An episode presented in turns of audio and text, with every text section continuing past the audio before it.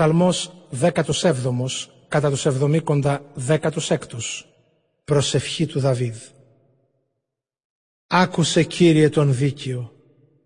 Δώσε στη δέησή μου προσευχή. Δώσε ακρόαση στην προσευχή μου. Απ' τα χείλη μου τάδολα Από σένα η καταδίκη μου ας προέλθει. Τα μάτια τα δικά σου ας διακρίνουν ποιος είναι ο τίμιος.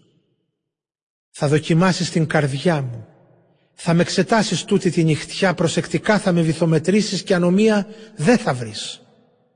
Τα λόγια σου δεν αποκρύπτουν τις προθέσεις μου όπως κάνουν οι άνθρωποι. Εγώ τα λόγια σου ακολούθησα και όχι τους νόμους των παρανόμων. Έμειναν σταθερά τα βήματά μου πάνω στα ίχνη σου, δεν παραπέουν τα πόδια μου. Θεέ, εσένα επικαλούμε και εσύ μ' ακούς. Πρόσεξέ με και μένα και ό,τι σου λέω άκουσε. Κάνε να λάμψει η αγάπη σου με τρόπο θαυμαστό.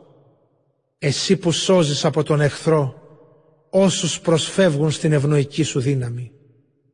Σαν του ματιού την κόρη φύλαξέ με, στον ίσκιο το φτερό σου κρύψε με.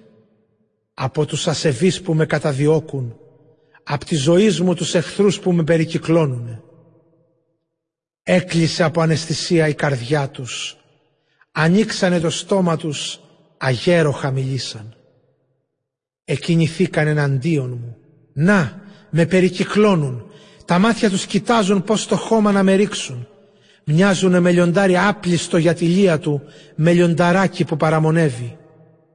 Έλα, Κύριε, αντιμετώπισέ τους, γονάτισέ τους, σώσε τη ζωή μου με το σπαθί σου από τους ασεβείς. Κύριε, με το χέρι σου λιγόστεψη τους στη ζωή. Δώσ' τους την τιμωρία από τους φύλαγες. Είναι αρκετοί για να γεμίσουν τις κοιλιές τους και τα παιδιά τους να χορτάσουν, να μείνει ακόμα και για τα εγγόνια τους. Όμως εγώ, δικαιωμένος θα δω το πρόσωπό σου, όταν ξυπνήσω θα εφρανθώ από την παρουσία σου.